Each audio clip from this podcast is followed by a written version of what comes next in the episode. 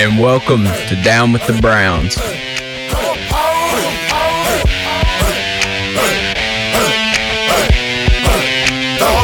And welcome back to another episode of Down with the Browns. I'm back, baby. What is up, fellas? See, I see. I had something. I was going to say something, and then I just saw the pit vipers, and I'm just, yeah, just, just at a loss for words. Exactly. Well, Christian, you're looking you're looking pretty cool tonight. Um, Yeah.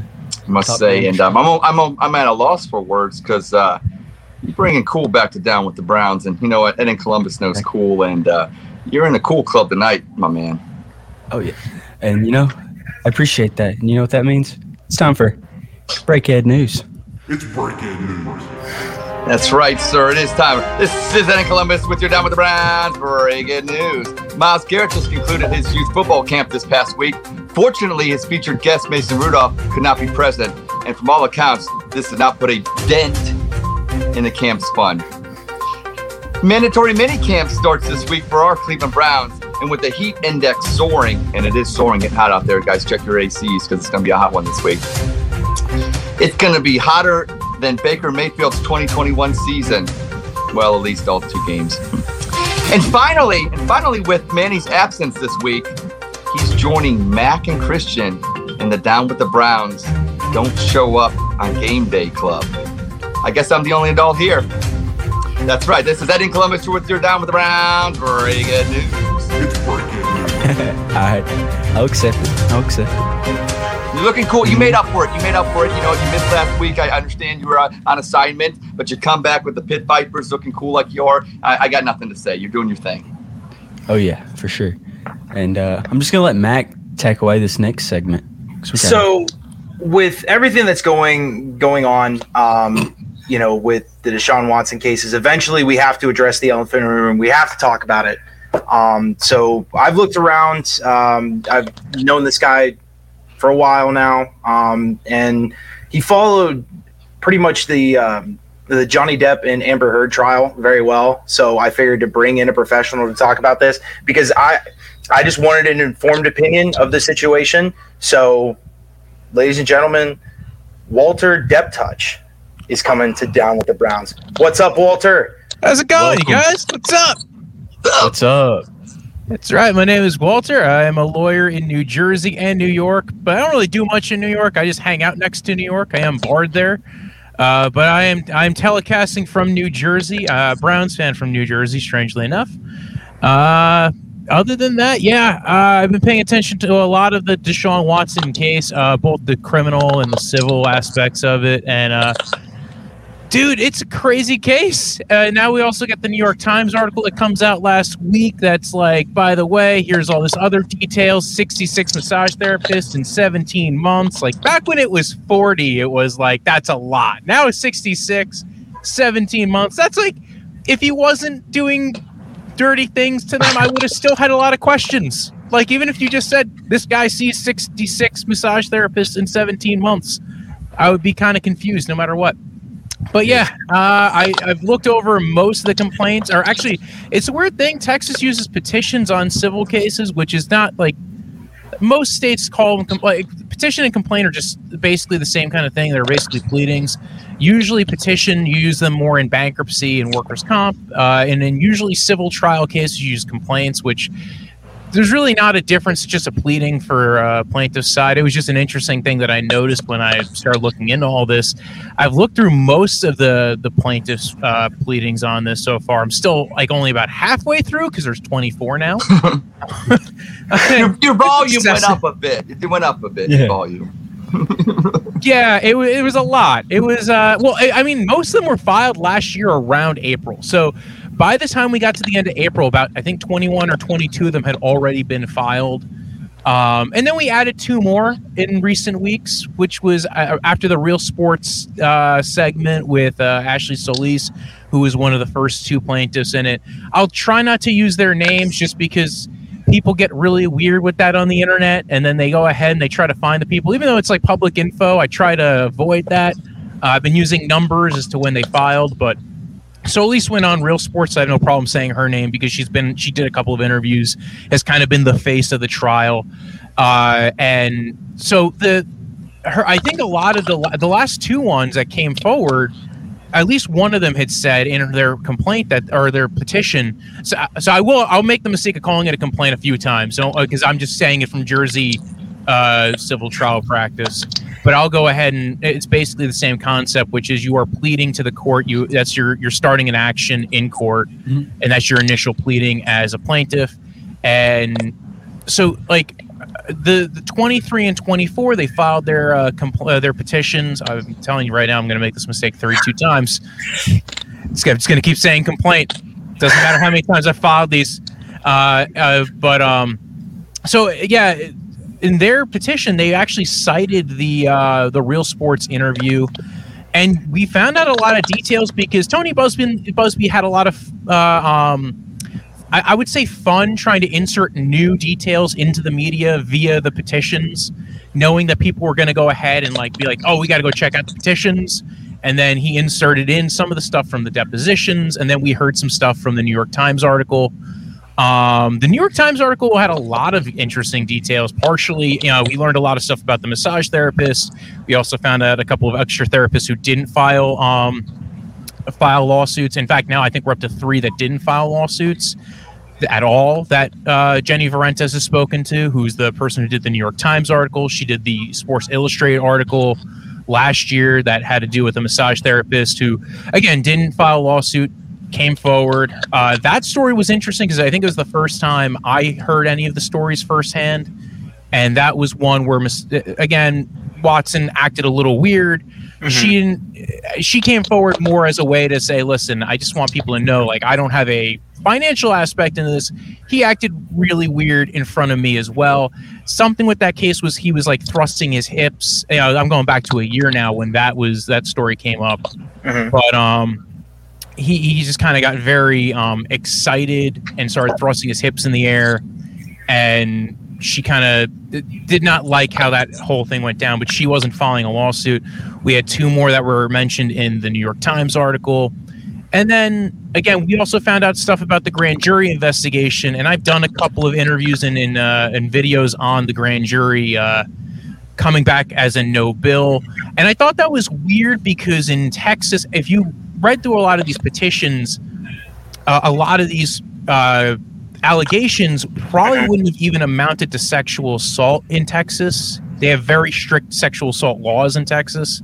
They they introduced a new law about five or six years ago called indecent assault, which is a misdemeanor and what a lot of these cases probably would have fallen under. And that was why it was a little weird that they, they even went to a grand jury because in Texas you don't have to go to a grand jury for a misdemeanor. Same thing in New Jersey and New York. Anything that's So- not a year. and- and I- and I- interrupt and I don't I, I to- talk way too much. cut you. Yeah, no, no, no, and, and I don't mean to cut you off, Walter, but I, I wanted to retouch on that grand jury because it seems like there's a huge misconception about what it does and like how it affects the case here. Can you can you run the audience through that, um, like what it looks like and what it means to be either guilty or innocent in you, you know in front of a grand jury? So uh, the way I would put it is the grand jury was a process that they came up with about 200 something, 300 years ago. It's, it's an existing process that's existed, and it's an ex parte process, meaning that it's just the prosecutor. The prosecutor Mhm. comes in, and usually the prosecutor just brings in all the evidence that works for the prosecutor. Goes, hey, you know what?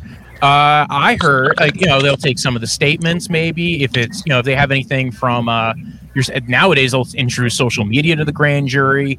They, uh, but any evidence, the police reports or whatever, uh, they'll go in before the grand jury. Sometimes they'll have the police officers testify before the grand jury, but it's just the pro- prosecutor. There is no representation of the defendant in a grand jury process.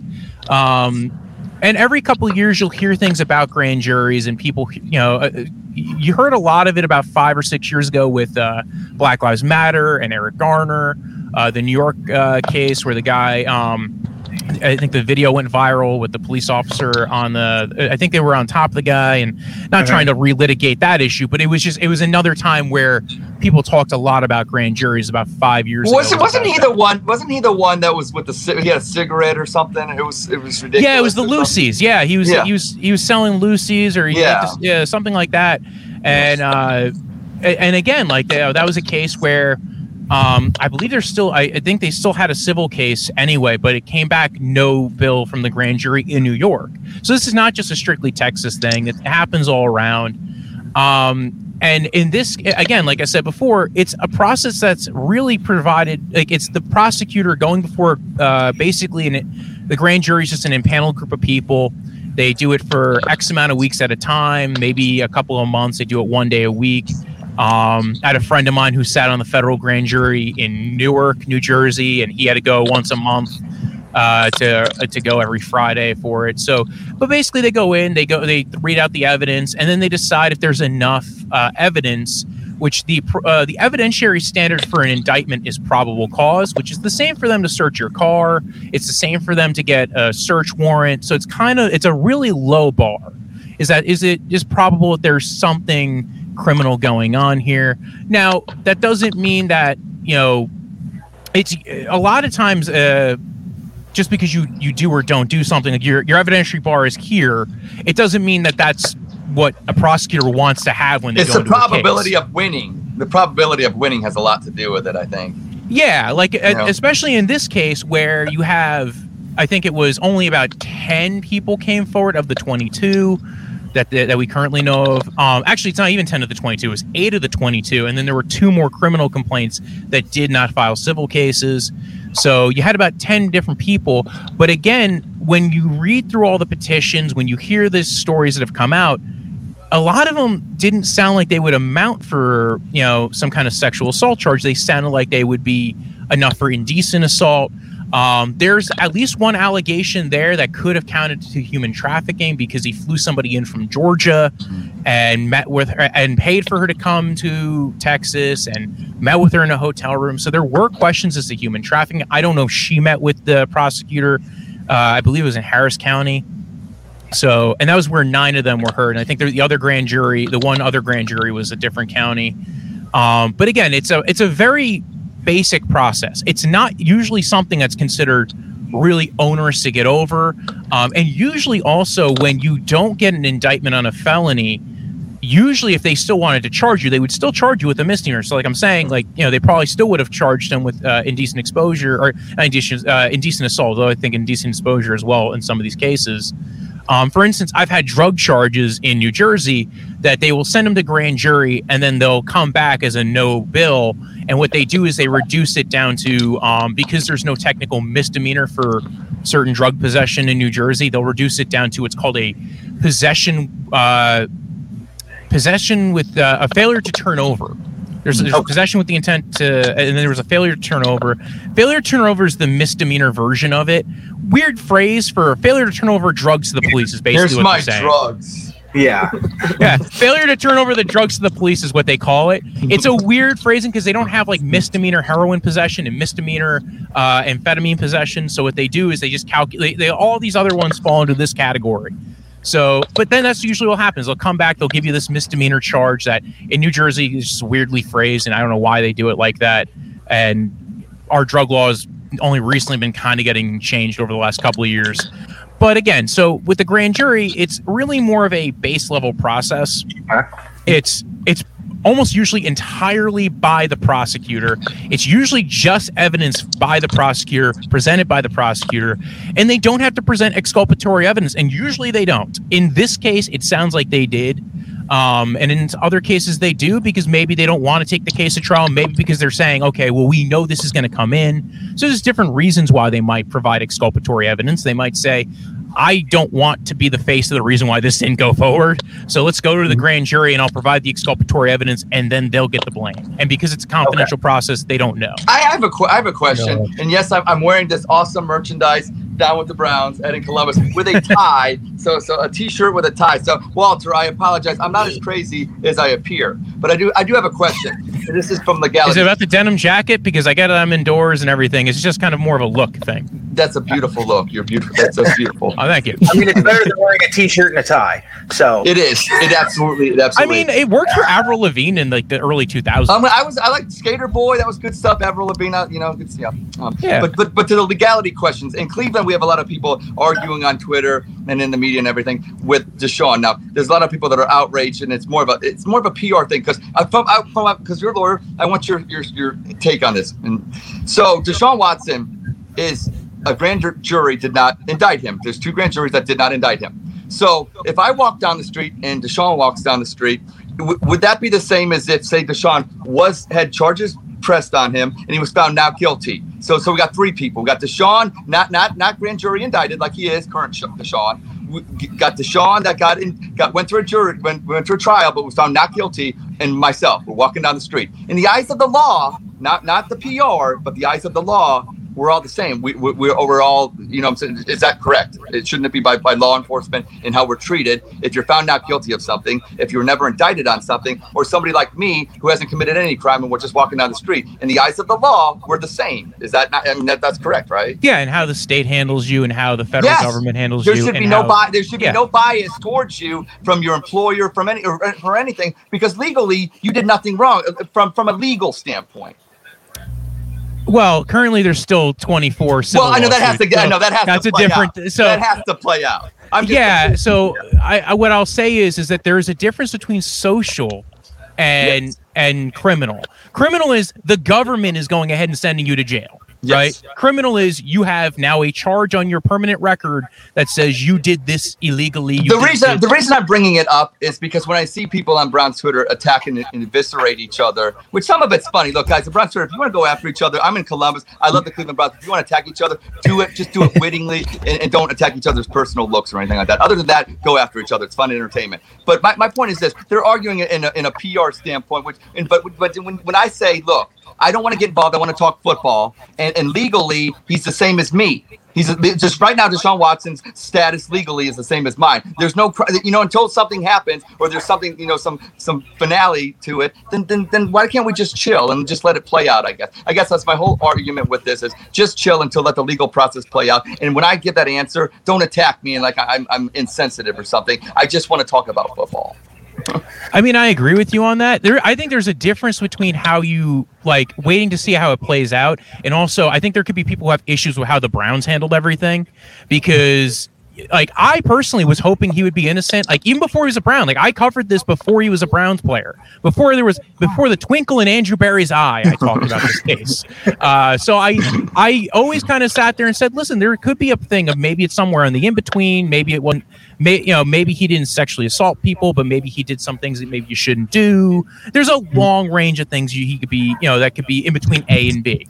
Um, You can still have problems with how the Browns approach things. And you can also be aware of how the NFL approaches things. Like, for instance, you don't have to be guilty for the NFL to punish you.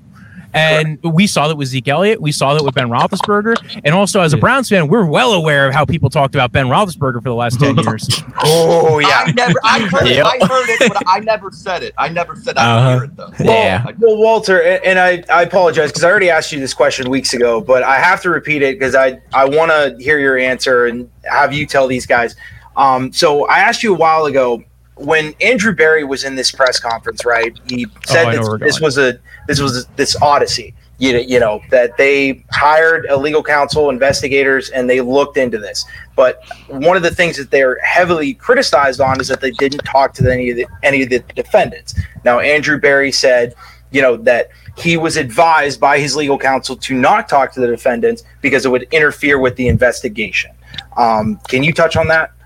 Yeah, so I remember us having this conversation. So here's the thing: I'm going to call um, a good degree of BS on that. First off, because I, I there's I think maybe where we could start off with that is maybe they had talked to their legal counsel before Deshaun Watson became available. So remember they had done this investigation almost five months, like about like I think now we're hearing it. They were started this look into Deshaun Watson into November. So maybe the one thing I'll give Andrew Berry the benefit of the doubt on because again I'm a I'm an Andrew Berry fan up until this point again because I think some people could have issues on the process for this. Um, and this is one of the issues I had a process on where it is, I know my one area where I'll give him the benefit of the doubt maybe he said talk to those lawyers earlier in the process and they said don't reach out to them. I think you had time after it came back no bill to where there was no criminal indictment, so that you're not hindering a police investigation. All you have to do is give somebody a phone call and say, "Hey, can we talk to them for five minutes?" And it's, or can they do a Skype interview? Or again, you reach out to their attorney, and a good, again, another dozen of these plaintiffs had not filed a criminal complaint as of that moment a- at all during this case. So we know that there's at least a dozen out there who talking to them would not have been hindering a police investigation. And in fact, now we are finding out that the prosecutor in Harris County, who handled nine of the 10 uh, uh, uh, complaining witnesses, uh, we found out that she did not allow the police to talk to the other dozen or so individual witnesses that have filed civil lawsuits. So we know that there were people who didn't have criminal lawsuits going. It really sounded more of like we're trying to put up a wall of like, eh, you know what, this is probably a little bit of BS kind of deal. Because again, like there was a dozen who weren't, and also reaching out to their attorney wouldn't have been a problem. Now, I think more of that is is when you are now in the process of we have like three or four days to do this. Do we really want to be reaching out to Tony Buzbee and then all of a sudden he leaks to the media? Although, let's be real here, everybody knew by the time they went to go meet up with Deshaun Watson, they were looking into trading for Deshaun Watson because it was leaked like on Saturday. Like I, there was literally, I remember that week very well because I remember doing, I remember the the no bill coming back on Friday, and that was March 11th, and I literally did like I think two videos that day on it because I was on another show, and then I went ahead and did my own video on it. And then literally the next day, we're seeing Twitter reports of, oh, the Browns are in on Deshaun Watson. So Well, that Saturday, the 12th, was when we traded for Amari Cooper. And we are like, oh, Baker has his weapon. And then the Deshaun Watson stuff to the Browns starts heating up. They're like, oh, they got Amari Cooper for Deshaun Watson. And we're like, eh, that's not true. I remember me and Mac was like, hey, that's not true. And Well, and at that point, I think it was already start, there were already rumors at that point too. Like there, there was literally the the little. I think who's the one Andrew Wil- uh, Wilson. Um, he's a Texans guy, uh, and I think he's also now tied to Pro Football Network. He was talking about this, and he's usually not one of those guys to just kind of like leak out information that's not like kind of verified. So when he was talking about, I think Aaron Wilson, I might be getting the names wrong here. So many names now on the Twitterverse with uh, with reporting on stuff, and then, oh, That's I got, why I got two underscores in my name. I put two underscores in my name for that very reason. I don't want to be. That'll distinguish you. Yes, the two Yeah. underscores. Yes. The double underscore works a lot as Thank far you. as people will remember the double underscore. They'll be like, "Wait, the guy had two underscores, different parts of the name." Ed, Ed underscore in underscore Columbus. Thank Not you. to be confused with Ed underscore underscore in Columbus. You get it. That's what Oh. Walter. You, you, you're you're Yeah. definitely you got to be successful at what you do because your logic and your think, your thought process is, is spot on. Thank you. So, So where, Well, where, I, where, got, I got one last question here, Yeah. um, and it's it, it it's just nuts because it, it it almost seems like, and I want to be fair and balanced here. There's a huge case, well, case is here against Deshaun Watson. So, what does his defense look like after all of this information comes out? like, if if you were in his defense, what would that look like? I would have told them all to shut up three weeks ago. Why are you guys all talking? Half the freaking problem right now, half the reason why there's two more plaintiffs is because Deshaun Watson said something in his in his presser. You say, you go to your presser, you say, I can't talk about it. No comment. I am in the middle of a civil case. I am not discussing it right now. I don't care how many of you Cleveland uh, reporters want to catch me off the guard and be like, oh, I'm sorry. I didn't mean to. I didn't. Why is his attorney running around saying uh, getting hand jobs are okay as long as you don't pay extra for them? Why is the other attorney going on Real Sports with Bryant Gumbel and saying, oh, well, she saw multiple other attorneys before she saw Buzbee? So what? I'm sure Deshaun Watson did before he hired Rusty Hardin. Uh, Yep. What's with Yep. this whole? Oh well, he had all the plaintiffs are represented by the same attorney. Yeah, because they all heard. Wait a second, the same attorney's taking these cases, and they went. This guy's handling this already. He's familiar with the facts. I don't have to go look for my own.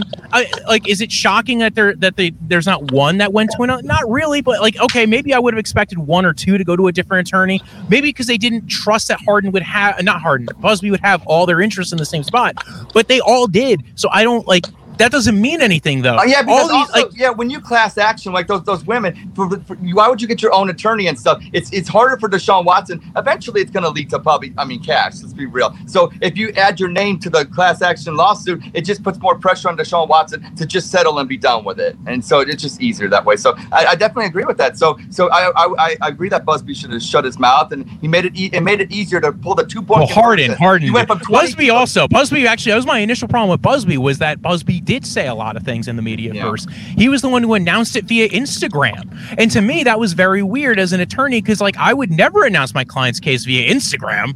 Like it's always Twitter, everybody. It's a Yeah, right, right. Come on.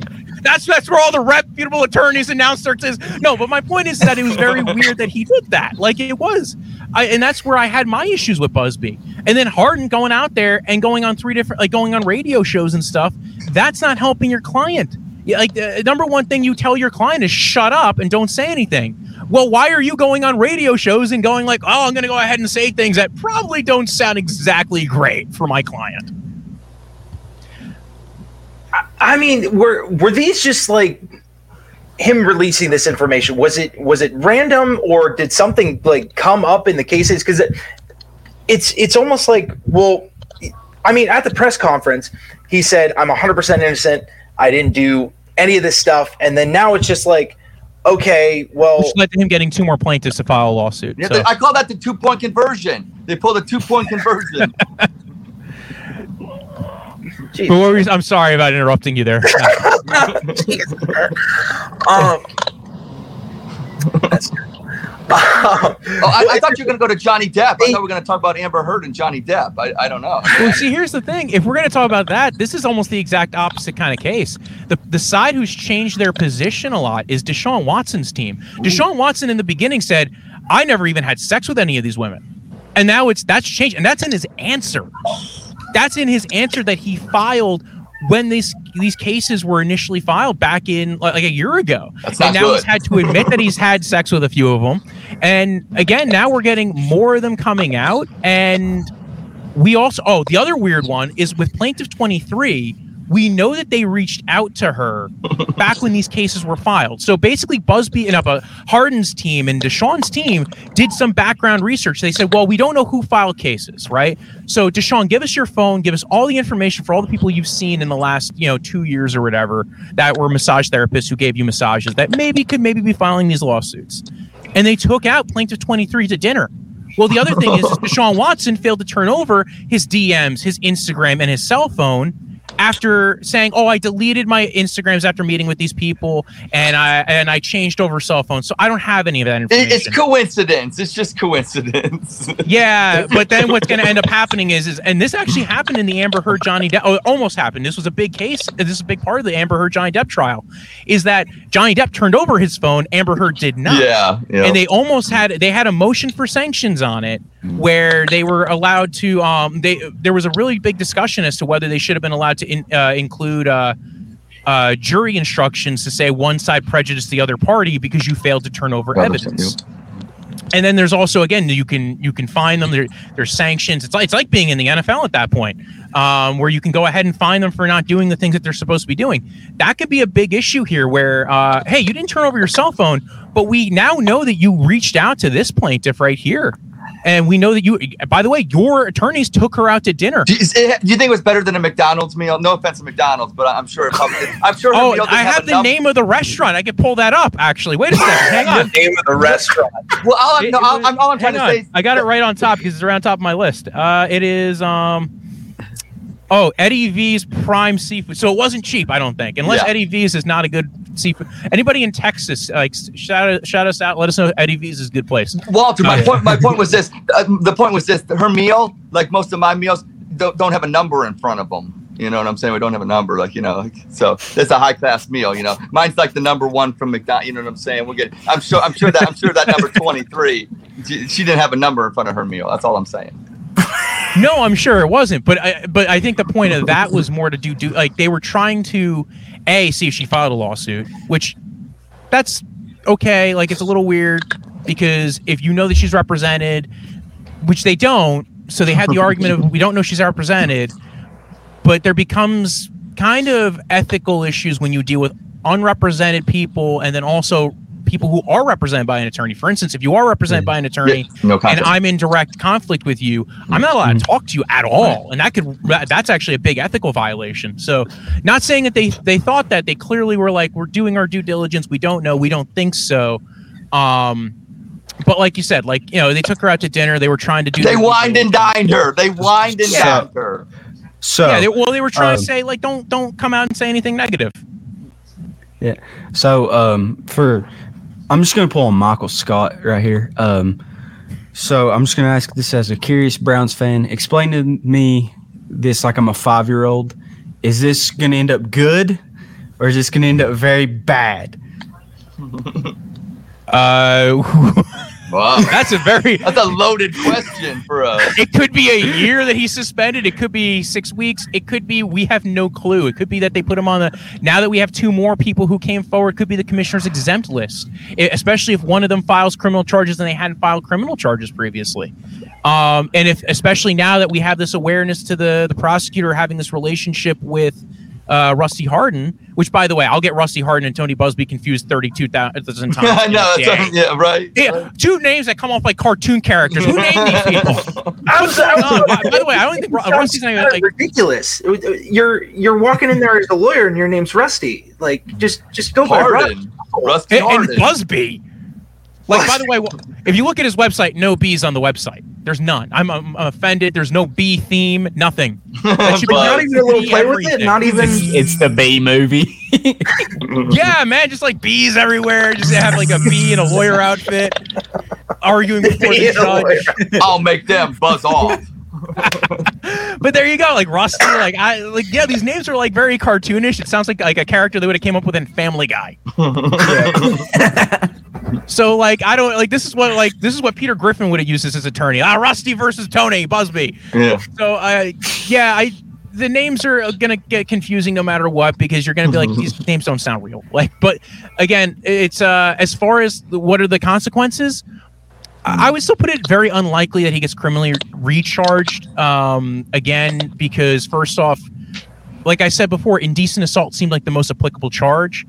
There's a two-year statute of limitations on misdemeanors in Texas. We're coming up to the end of a lot of those. That's why you're going to see anybody who still has a civil case start filing now. Um, so, like that's why plaintiff 23 and 24 filed also because their statute limitations would be coming up in the next couple of months um, on the civil cases and the criminal cases. So, because uh, the civil and criminal uh, for both uh, like this kind of case would be two years, both for the indecent assault charge and for the the, the civil litigation. Uh, uh, personal injury uh, intentional tort charge they are both two-year statute limitations uh, but there's still some of them that still have time and if they didn't come forward before and they wanted to file a criminal complaint now they still have that time um, i'm not sure how that would go. It could go two it can go widely different ways. He could settle them all tomorrow and be like here's 22 million dollars because the browns paid me all this money. Uh, it's all guaranteed and just go away. And then they all go away and they all made millions of dollars because deshaun watson uh, had some very weird kinks apparently. Like at minimum at minimum it's like uh, why are you doing this? Because there's, there's, there's at least some kind of like he wanted it maybe he was hoping that like they were just going to do it with him uh, you know whatever it is it's just like you know what You're, that's what you paid for you got 230 million dollars throw 22 million dollars at it and be done that's that's the only thing I could argue for him is he's going to throw twenty five million dollars at them to go away, and that's what he's got to do. Um, so that's the That's the good news, right? He's got twenty five million to give him. Yeah, that's right. That's good. Yeah, yeah. Jimmy Haslam made sure of that for Yeah, you guys. that's a So good thing. yeah, all like that's the one green light at the end of the tunnel. What's the NFL going to do? Is the other question, and the NFL might. eh, But there's also a couple of them now who have been like, we we take this as an issue of, we know at least with a couple of them, they're like, this isn't about the money. He still hasn't learned his lesson. He's running around saying he did nothing wrong instead of, like I said before, he shut up and didn't say anything. Like Yeah. he would be in so much of a better place. His attorney would have shut up and not said anything. He would have been in a better place. Um, so again, say, and that's the thing that's always going to screw you is when you say things, people, you know, it's the, it's Yeah, yeah. Anybody's ever watched Law and Order? You, anything you say can and will be used against you in a court of law. That also works in civil court too. It's called statement by party opponent. so all of a sudden you say something, and they're like, "Well, Deshaun, we heard you said this on the the media that you didn't do anything wrong, but uh, you don't think uh, this was not doing anything wrong." So I, I, I think the NFL is going to start looking at this and being like, "All right, like either settle this now, and you got till the end of this month to figure it out, or we're going to bring the hammer." Now, whatever that hammer is, could be only 10 games, could be a whole season, could be that they put him on the commissioner's exempt list. There could be a dozen different things that they do. It didn't sound like they were into the commissioner exempt list issue. Like they were kind of moving away from that. But now I think they realize like, oh, there's more of these lingering out there. And just because the grand jury came back no bill, there's not double jeopardy on a grand jury charge. Yeah, they can, right, they can hear. Yeah, you're right. So they could recharge him. There could, you know, especially if they felt like, especially for sexual assault, that has a much longer statute of limitations. So That can linger a little bit longer if there's any of them that they really feel like they have a good case for sexual assault. Um, like I said, indecent assault seemed like the more applicable charge because there there was about a lot of them that fell into that category where uh, whether you're talking about releasing fluids on people or touching them with a certain appendage, which is what seems to be consistent through a lot of these complaints. Um, yes, I'm trying to be very, very uh, not not very graphic, everybody. Yeah, So I yeah. did one video on this, and trying not to be graphic about this became almost comical. Like it was. You you ever do a video on TikTok? You're not allowed to say certain words. It just became literally me using 32 euphemisms. But yeah, so I, like I said, it's the, the euphemisms that you'd have to use to describe some of these. Some of them are a lot more lighter, and the, I think my issue that I'm noticing through these is that there's a not just a pattern of conduct, but the masseuses got less and less um, technically experience. It went from the first, like if you look at the time frame, not from when they filed, but from when these things happened. It went from a massage therapist who was actually worked with other professionals and had dealt with other professional like football players and athletes to makeup artists and physical trainers and like people who had no massage therapy license. I'm, And- I'm good with my hands. I'm dainty. I'm very dainty, but I think I, I'm pretty good. Like, Shane so will put a wig on you. Deshaun will reach out to you in 10 minutes. yeah, uh, yeah. I- it really has gotten to the weird thing of like, what's going on here, dude? Like, what were you doing, and why did they get worse? Like, if anything, if I'm going through these weird channels, I would think they would at least be getting better if there was something like above board. Like I said, it might just be that he had a weird kink and that he didn't mean anything by it. And I, you know, there's like levels of things here. Like uh, maybe he didn't, you know, sexually assault somebody, but you know, maybe what he did was still some kind of improper conduct. There's a range of activities that have happened in this that are alleged. And the one thing I keep coming back to is it's a lot of different activity that is like all very similar. And it, it's not, it, it's, like I said, the indecent assault probably would have been the best charge if you were going to bring a charge against him criminally. Um, he could still, the other thing that came up as a discussion, I don't know if this will ever happen. There was an investigation by the FBI. There's discussion as to whether the FBI was investigating him or one of the plaintiffs. Yeah, I heard that Um, for laundering or something, or trying to like, like trying to extort money or something. So one of the plaint. So again, I know none of us will know because to be honest, the FBI, if they're calling Buzbee, they're probably saying we're looking into Deshaun Watson. If they're calling Rusty, they're saying we're looking Right, into exactly. we're looking into the plaintiff Yep. because you're going to work with us better. You're going to listen to us. Oh, wait a second. Oh, we're looking into one of them. Yeah. So we don't know. So there is, but there was both the discussion. I know which plaintiff it is because she was actually one of the earlier ones to file, and it's in Deshaun Watson's answer um, about that particular plaintiff. That there was discussions of, and actually that was a weirder thing too. Is I I haven't seen that much like factual input put into an answer. It might just be a Texas thing um, because usually when you do an answer in most states and at the federal level, it's you file the complaint and then uh, you know the other side files their answer, and usually how they respond to the complaint is admit, admit, admit, deny, deny, deny. You could say I'm denying everything in there. Uh, and then you can maybe have a counterclaim. I don't. Deshaun Watson's not filing any counterclaims here because I don't. he wants none of that craziness. Um, and also, there's nothing to counterclaim for, like in the reality of it, uh, unless the one woman was actually extorting him. Which, if she was, I think he would have maybe included something in there about that. Yeah. Um, but that's the only alleg- That's the only real strong argument for Deshaun Watson. That's also one of the the few that sounded like an SA charge that maybe would have been successful. So that was the one with um, there was an oral element to it. Uh, I'm not going to go into deeper detail, um, but it, it was one that like if you read it, it comes off very dark. It's very disturbing, and it, it but that's also one where there's the discussion of in the answer the potential extortion claim and I, I don't know. I you know that's this is one of the things we won't know until somebody releases that information to us. The depositions, the reason why Jenny Vrentas was able to write what she was able to write is because one side, probably the plaintiffs, released the depositions over to Jenny Vrentas and she reviewed them. Same thing with uh, you know, as far as getting the information for the grand jury, she sent an OPRA request to you know uh, Harris County uh, uh, Harris County's uh, prosecutor's office, a couple of other places, and she probably got some documents back. She probably got some of the phone records between the prosecutor and Rusty Hardin. So we know from what her work was on it. But that's the only way we're going to find anything out, unless you know, uh, unless somebody go ahead and start sending out OPRA requests to places in Yeah. Texas.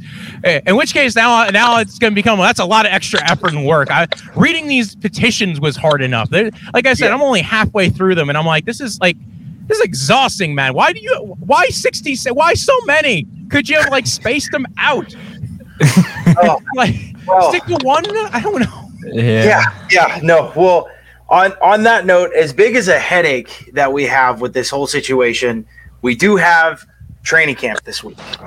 So i wanted to take some time here and talk about you know standouts who you're looking for um you know interesting storylines um and to do like two a piece.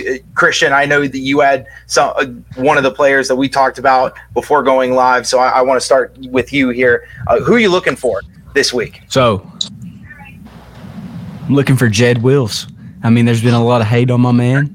Um, he didn't have the greatest year two. He showed some promise in year one. Um, he's going into his third year. He's going to be 23 years old. My boy from Lexington, Kentucky, got big hopes for him this year. We really need him to be the blind side for whoever's going to be playing quarterback for us this year, whether it's Brissett, whether it's Dobbs, whether it's Watson, if he gets to play this year. After all that earlier, I don't know. It's making me lose hope on that. But, uh, anyways. We don't Uh, know. We'll see what happens. yeah. Um, but Like whoever I said, he's got a lot of money now. yeah, Throw all the true. money. Yeah, but uh, I think Wills he's get, he's not been on social media. If you guys notice, it looks like he's kind of locked in. Year three in Bill Callahan's O line scheme, he's going to take that leap. He's also not doing as many commercials anymore because Baker Mayfield's not going to be there. So that's gonna be awkward i wonder i wonder what they're gonna do there um you, you know maybe it's just going to be Jed Wills on the commercials. Now he's moved in. it's repossessed. Baker's like, here, you can have the lease. I'm He's out." running the book club now. He's running the book club. Yeah, not for nothing. I would take that one. I would take that watching Do you Jedrick think- Wills' book club. Do you think they give it to Bernie? what's your what's your second one Second one, mm-hmm. wrong way. This guy right here, Kareem Hunt. the cleveland I boy think he- all right the Cleveland man. Um, running back number two, Kareem Hunt. He got that dog in him. Uh, he ain't got no heart. He got a dog in there. He going boom, boom, boom, boom, and he's going. "Oh, oh." And um, I mean, once he went down last year, you kind of saw that riff in the offense. I think he's when Nick Chubb ain't like. I mean, I'm not saying Nick Chubb ain't always going to have it, but like I mean, going back to the Bears and the Texans games, like I mean, he wasn't getting it. You throw Kareem in there, he's jumping and floating over top of people, and then Nick Chubb always does his thing in the fourth. Well, they just So, they give him those red zone touches, and uh, Oh, like yeah. and I've said this many times. He, you know, Kareem Hunt was before he went down, he was the offensive MVP, and since he came into the league, um, so if you look at his total games and Nick Chubb's total games and total TDs, Kareem Hunt has like several more, and that's just simply because I, I mean he's too good out of the backfield running routes. Um, one of the first days in OTAs, uh, Nathan Zegura from Cleveland Browns Daily um, immediately pointed out some of those angle routes that he's running out of the backfield. Um, so yeah, I, I really, I really, really want to see Kareem Hunt this year and healthy. Um, now, for my two, my first one um, is somebody that's jumped off the page that that a lot of you have been talking about, John Johnson. Um, now, I thought he started off kind of rocky. Um, y- you know, last year he was coming into a new defense. He had to wear the green dot and, and uh, you know communicate and call the call the plays in from the sideline. So y- you know, struggled a little bit, but I thought he finished pretty well. Um, dug into some of his stats here, and he allowed a 58% completion percentage, and he was a seven. It was a 70 passer rating when targeted. So y- you know, a, a lot of people talk about him as a box safety, but I do think that he's our best coverage safety that we have on the team, and you need a center fielder back there. Um, y- you know, especially when you have guys like Ronnie Harrison and Grant Delpit that play a little bit better towards the line of scrimmage, somebody has to play on the back end. Um, and the second one is a guy. Now, I'm still not sure if he's going to make the team, but they gave him a solid flyer here, undrafted free agent Isaiah Weston. Um, now, fun fact about him. Now he is from the University of Northern Iowa, a little bit smaller school, but he was second in all of college football last year with 23.9 yards per catch. There was only one other player. Um, so he, and, you know, of course, somebody's first argument is going to say, well, you know, he comes from a smaller school. Well, his biggest game was against North Dakota State, where he had a 180 yards um, and a touchdown, one of which came off of a uh, 69 yard bomb. So, um, you know, he's got a big frame, 6'4, ran a 4'440, um, and that's what this wide receiver need, wide receiver corps needs. You know, they need um, somebody to take take the top off on the defense to stretch the field a little bit.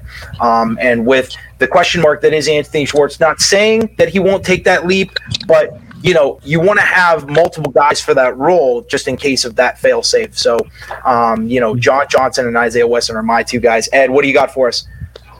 Well, I, I got confused because uh, I, exactly what the question was because uh, when Christian said Jedrick Wills, I'm just you know just sorry, it's just my thing. I, look, it's just it's the whole thing with the, the people that don't actually touch the football.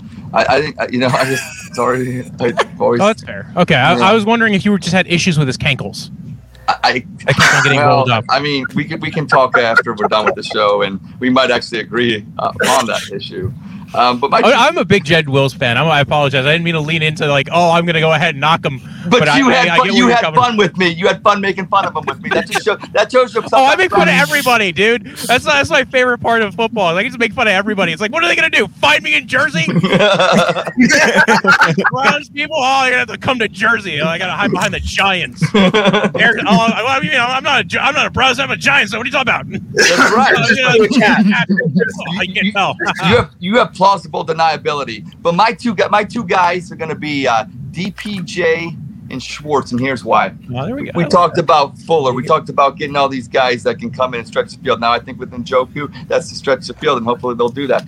Uh, so I think those guys, because we always talk about who's going to step up and be that true number two. In a perfect world, in a perfect cap world, in a perfect everything for the Cleveland Browns, if DPJ, a six round pick, because I think sometimes too much pressure on the kid. He was a six round pick. Schwartz was a third round pick. So really, when it comes to the pressure of performing at the position, I mean, DPJ, I mean, come on, that comes to like. Now I will say next year, we're going to find out what he's truly made of, even if it's Jacoby Brissett or whoever the quarterback is, because I think in this new Stefanski system, um, I, I think that we're going to run, especially with Mari Cooper, the way he runs routes, and, and I think with Bell, they, they just run such such routes that, that, that, are so different than what other NFL teams can do because of like the, the verticalness of them, the horizontal, like how Kareem Hunt catches balls out the backfield, why he's so good. We have wide receivers that, you know, whether you want to call him a one or this or that, I don't want to argue. Mar- Mari Cooper is going to be a one in our system because of the things he can do. David Bell's going to be one of the best wide receivers as a rookie. You know why? Better than Olave and all those guys and stuff like that. Here's why: the routes that they're going to run, it's it's it's in the system. It really is, especially wide receivers. Look at look at New England with with Edelman and and, and Wes Welker and stuff like that. Not the most gifted wide receivers, but if you can just run those routes, and especially with a, with a you know a, a fantastic quarterback in Deshaun Watson when he finally eventually hits the field. But those are my two guys. We got to step it up because I don't I don't want to have to go out and spend more capital on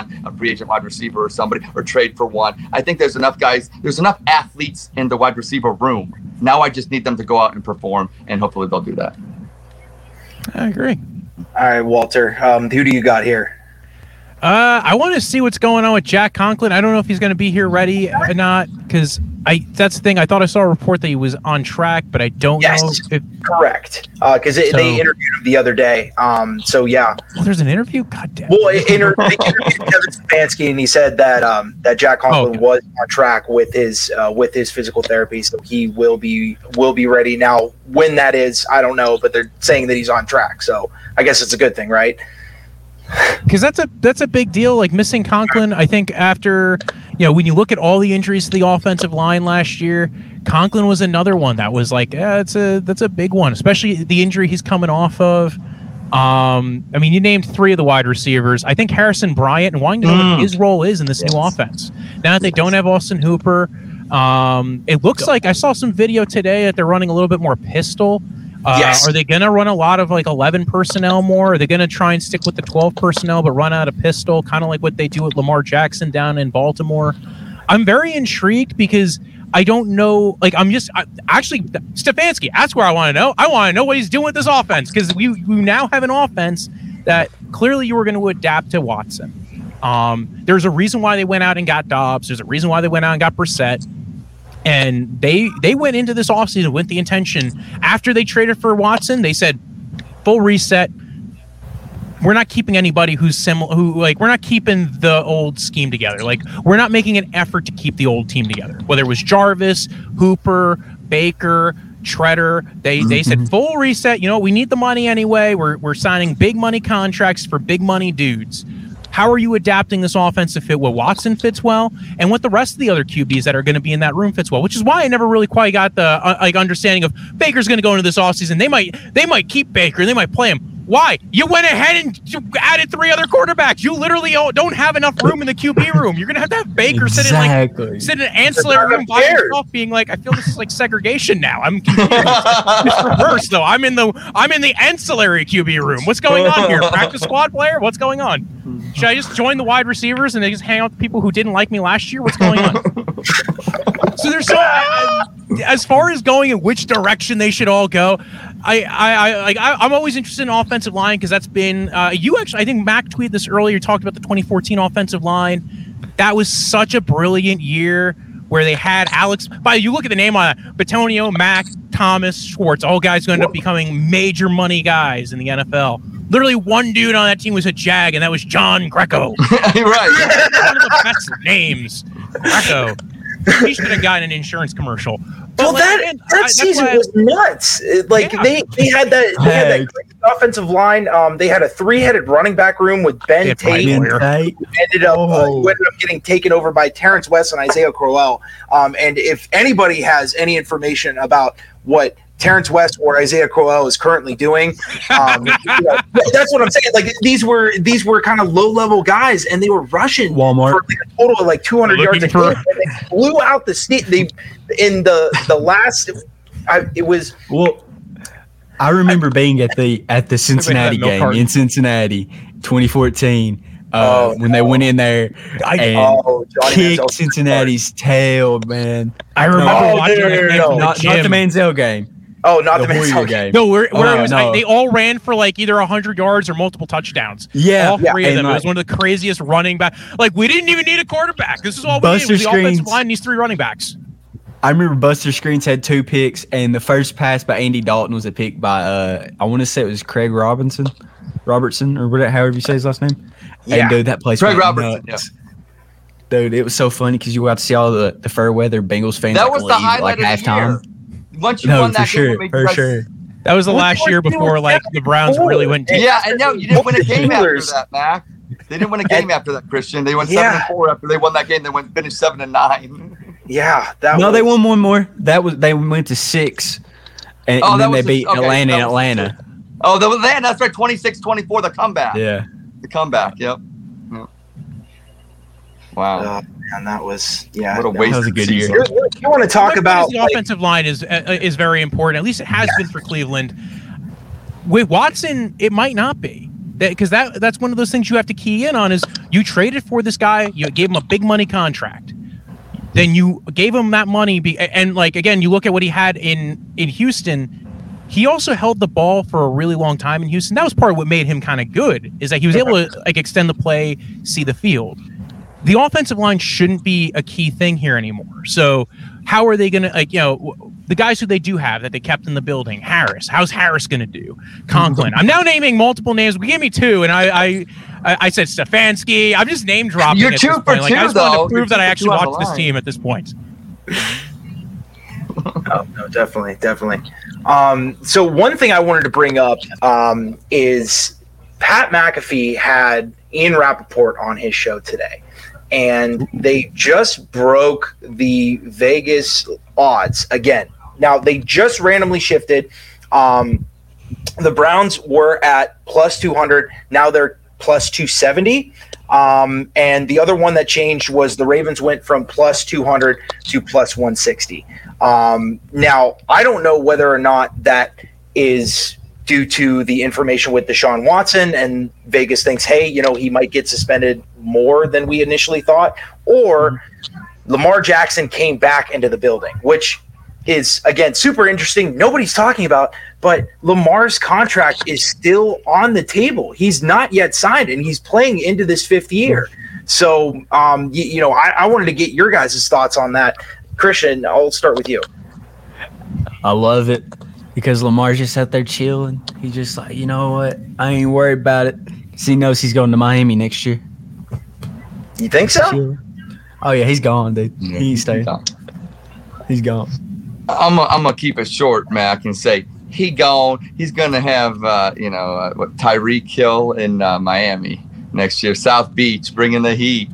I mean, you know, I don't I don't like it as, as a Cavs fan and as, as a Cleveland fan. Miami, the you know the Marlins back in '97. It, it just seems like those people down there. They don't. They don't. It's not. They don't. It's not. They don't appreciate their teams. But when you're in a finals game and you got fans leaving before the game's over with, you know, I don't know. Maybe they don't appreciate as much. So you know, they probably will get Lamar. But uh, I think Lamar's like uh, Vince Vince Young. I think his better days are behind him. I think. I mean, I don't think he's going to have the flame out quite as bad as Vince Young did. But I don't know. I, I, I go go ahead. Go down to Miami. The ones that Cleveland Browns will be playing for the AFC Championship in the upcoming years It'll be Kansas City, Buffalo. You know what I'm saying with with Allen and um, Mahomes. So I don't know. I mean, go, good luck, Lamar. Great weather down there. I hope you enjoy South Beach. I mean, so uh, good luck. And plus, I don't have to see him Baltimore kicking our butts because as much as I'm talking crap about Lamar, he does he does beat us quite quite you know a lot. So Dude, I, I remember that draft. I was such a Lamar fan, and when he went to Baltimore, I was like, "You Giants, why didn't you guys take him, Giants?"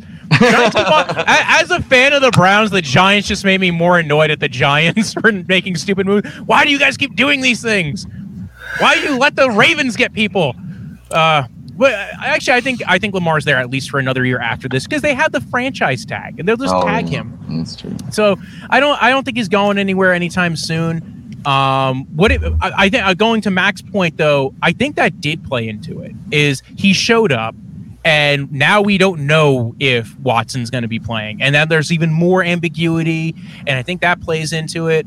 I also like you look at what each of those teams did this offseason, and this might be the one off season where there's at least like areas where you feel like there might have been a downgrade in talent in certain areas, especially offensive line. Um, because you have Conklin coming off the patella tear, Harris replacing Tretter, uh, Wills were kind of in a weird we don't know zone. We have the two great guards, Bitonio and Teller.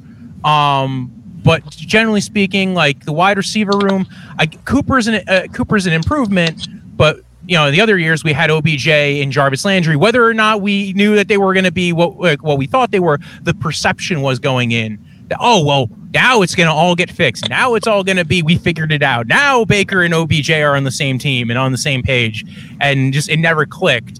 Now it's you have Amari Cooper. You have you don't know what's going on with Deshaun Watson. Is it going to be Brissett? Is it going to be Baker? I really don't think it's Baker. I, I can't imagine that one's going to come because they just they didn't do the, all this stuff. Break Ed news. It's not going to be Baker. Yeah, that, that's pretty much it. That is like as many times as Ian Rapoport, Rapoport's going to go on uh, on McAfee's show and say, "Oh no, it's still a possibility." It's like there's no way that's a possibility because Baker's going to show up and be like, "All right, like really? Like I'm going to bring my own masseuses. Okay, I'll see you guys later." like I'm waiting for the troll attitude to kick in, and he's just going to be like, "All right, do you guys mind if I order my own massage therapist to come in here? what? That's wrong. What's going on here?" doing interview like, oh, you're you guys thought one podcast was bad where I barely talked about being on the Browns. Wait till I do all the podcasts. So I don't know if that's a good idea. Like that's there's a reason why they excuse him from mandatory uh, minicamp. But yeah, Lamar Jackson coming back absolutely played into it. I think that was the key thing there is the ambiguity between those two situations switched and Lamar Jackson, it- just that athleticism, and also again, like I, I said earlier, it's what they did this offseason, what they're getting back. Uh, Humphreys coming back healthier. Uh, I think they're they still have Peters there, so we'll see what happens if Peters comes back to full health and is good too. Um, you know, you have a second year of Oweh, uh, and he looked good last year. So again, like it shows that athleticism as an, a defensive end is really important. And then you have uh, they drafted Hamilton. I mean, literally, their draft was probably one of the better drafts in the, this draft class, which is kind of the downside for if you're a Browns fan. As you look at the Browns draft class, which wasn't bad, but missing a first round pick doesn't help you. like, but and they're missing three. So it's at this point, it's like, well, and then they traded down in the second round. It's where this was a very shallow da- draft class. It felt like, at least in my perception, as far as like. It, like whereas the two years prior, it felt like there was a lot more talent like into the third round. When we got to the third round, I'm like, oh, I got Winfrey's fun. Perrion Winfrey's cool idea. Uh, another another sub 300 pound D tackle, but that's going to be what they they like to target because they want to rush the passer and they want to get one of these guys to finally work. So take one every year, and that's fine. Like take one in the third, fourth round, see if one of them develops, and there you go. That's not a bad process. Be cheap on the D tackle front. Um, I don't even know what I was saying. Oh, the reason why the, the switched. I do that all the time, Walter. It's it's it, just keep going. It's all good. Oh no, you should see me when I went on um, the the Browns Huddle podcast, which is now the Yard Dogs podcast. The one time I went on there, I was back when Jason Hand was just doing the show. I spoke for two and a half hours. He, I think he spoke for 15 minutes, and he's like, "That was amazing. I didn't say a word. You just don't shut up. It's great. I, I could just book. I, I don't want to say anything. All right, where's Walter? And then there he goes. Hit the play button. It was literally, I think it was like last. It was a year ago in March. This is the first time I went on it, and he's like, "This was a." I literally didn't have to say anything. This was, great. and then we talked for an hour afterwards too. Yeah, So that- was yeah. he's like, "You don't shut up, man. It's amazing, but you just So- go." So I have to. Um, I have to ask. I- I'm. I'm curious. Just to just to wrap it up here. Um. You know. So you live. You practice law in New Jersey, right? And you live in the New York, New Jersey area, correct? Yeah, I live about 30 minutes from Meadowlands. I probably should be a Jets fan by by just So where I am. Demo- a Browns fan? Uh, I got I became a football fan late in life, and I didn't want to become a fan of the Jets or the Giants because I didn't want to be a fan of a team that played in New Jersey that called themselves New York. Which explains why I'm that. not a fan of that. those two teams. It doesn't explain the other 30 teams in the NFL. um, I, I was looking around at the time, and I'm like, well, what's a team that like really feels like it doesn't have anything going for it? Because at the time the Seahawks were big, and I'm like, I like the colors of the Seahawks, but I feel like I'm a bandwagon fan. At the time the Patriots are big, but again, bandwagon fan. I'm like the Browns, on the other hand. No one's accusing me of being a bandwagon fan if I choose the Browns. And it, it worked out for the beginning part of it. Like, hey, yeah, like, I, listen, oh Owen, I sat through 0 16. That was I've been through the Hue Jackson years. I don't think anybody could accuse you of being a bandwagon fan if you chose Hue Jackson as your head coach. And you're Yeah, like, I- oh, I okay, sus- Hue Jackson. Walter, I, I sustain that. That's sustained. Sustained. Yeah, Yeah. No, you definitely get your badge badge of honor there. If you, Oh, yeah. if you went- good went years through- though. It was, almost more fun being a Browns fan because you saw the light at the end of the tunnel, and you're like, eventually it'll come to an end. Eventually they'll fire Hue Jackson, right?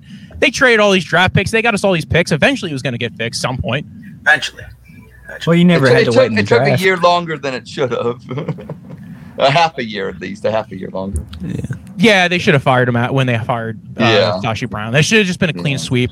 Yep. But even still, I mean, They still would have messed it up probably some way, shape, or form. So what is it? yeah, well, you look at who John Dorsey hired to be the head coach. It was Freddie Kitchens, and then Yeah. we that was the worst I know. idea So ever. it, di- it didn't matter. It didn't I mean, if to, uh, like on the on the surface area, like the Freddie Kitchen hire was was fun, right? You know, it was it was Baker's offensive coordinator, you know, and he said all these great things in the you you know, you wanted to grab a beer at, with him after practice, but it's just it's just kind of nutty because you you knew that he wasn't like the best candidate, but you also didn't know that he was drawing up plays in practice that he would never call in games.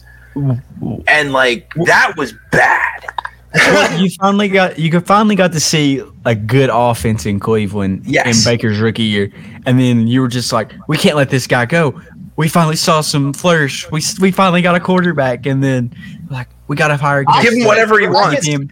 Yeah, miss Gregg Williams. I don't care. Come get some. I, I don't exactly. know. Yeah, I know he would eventually fail up, but you know what? I love personalities, and, and Gregg Williams had one. And uh, wherever you're at, Gregg Williams, thanks for that five and three finish. And, and you know, what I'm saying, hey, you, you cleaned up Hue Jackson's crap. Unfortunately, we just refilled that pile with some Freddie Kitchens for a year. So here's the problem with the Freddie Kitchens hire. The idea was to keep some consistency on offense, and that made sense to a degree because we saw Baker Mayfield play well that year when he took mm-hmm. over the play calling. The downside was they got rid of everybody else on the coaching staff. Mm. Like Well, and Ken everybody else. Zampese, who was the QB coach, Yes, and it was and- his playbook. Yeah, well, and that was the key thing. And I remember uh, Bob Wylie going on a show talking about that. Yeah, he was At mad time, too. People were like He Bob Wylie, mad. the O line coach, sitting there being all crotchety, and then like now you look back and I'm like, Bob Wylie had the deets, man. He was the he had the Yeah. number. Said Hut. That's it. That's, like, that's all I remember for that is he didn't. He was like Zampese was the was the real orchestrator. I don't know why they gave uh, Kitchens the job, and now we found out that was kind of the case. They should have at least kept Zampese at that Yep, point. yep. Yeah. That Which bad. I mean, Freddie gave us probably the best line ever. If you don't wear orange and brown, you don't matter. You don't matter. That was probably my favorite like line I've ever heard from a head coach. I, I So, matter tonight. Yeah. we gotta make everything about you, dude. We, we had such a great show. You know, we covered uh, tons of The- topics. Walter, I tried. I tried. You've been such a great guest. I tried to just, you know, hide this, but I just, I had to. It came out tonight. well, the world revolves around Ed. That's just how it is. Just accept it, Mack. And Walter, if you, have, if, if you didn't get enough of me, I'll be Yeah. on the Barking Browns tomorrow night, eight o'clock, and then the Dog Chug ten o'clock on Wednesdays. Awesome. Thank you. You've been awesome. Oh, So- thank you. I appreciate it. Thanks for having me on. Anytime you guys want, I, I, I, I. I, I, I just like talking. I don't shut up. So anytime you guys are like, you know, we need to book somebody who doesn't shut up, maybe knows something about this more going on, the Watson thing, uh, or just like his rambles, uh, hit me up. I'm always, uh, I'm not always available, but uh, other than, but I- I'm available generally. Like, uh, but again, thanks for having me on. I appreciate the the So, inclusion. Walter, where can the audience find you? Uh, Twitterverse, I'm at B R O J O. Death is in the end of life. Punch like a delicious drink you drink in the summer. Uh, very easy to remember. I have no idea why that's still my name on Twitter and all my stuff all these years. It's just a, a throwback to a friend of mine. But uh, I I, uh, I do stuff on the YouTube. Uh, if you type in Brojo Death Punch or Draft Vice on anything, you'll probably find my name somewhere. The draft and then Vice. Uh, like Vice is in like, oh, I can't believe I do all this drafting. Um, and, and again, I also do a like a football. Uh, I do a, a legal commentary stuff called Punk Law 101. Um, I used to do more podcasting with that, but generally speaking, when I just come up with an idea and like a subject matter that I talk about, I just stick it under a moniker. So it's like Draft Vice is all the football stuff, and then like Punk Law is all the legal stuff, and then the stuff with Deshaun Watson's going to be like I'm going to get in trouble somehow. I don't just people are going to find out where I live. it's like but uh, no, other than that, I'm usually on the YouTubes, the Instagrams, all the all of the the, the, the TikToks. The the TikTok's been doing what really. I, I did one video on TikTok and people really liked it. It's about the the 24th Deshaun Watson case, apparently. Uh, by the way, that video, like I said before, you have to be very careful what you say on it on those uh, websites. Uh, that one, people were really enjoying the euphemisms. okay, okay. A lot of euphemisms for that one. But thanks for having me on. I really appreciate it. Uh, thank you. Thanks for hopping on, man. It's great. And, uh, I think that's a great way to wrap up the episode. Thank you guys for listening and go Browns. Go Browns, Go baby. Browns! Go round. Orange and brown, running the town. AFC champs, I'm loving the sound. Ready for steal, ready to rave, ready for fall, ready to bang. See us, we coming, we styling, we loud, we passing, we running, we touching it down. Cleveland, the city, we good, we did it, we been through the gritty, we loving the Browns. Never will chill, never will lounge. We are the dogs, we are the hounds. Never the fears, we blew and we bleeding, so get on your feet, cause we are the Browns.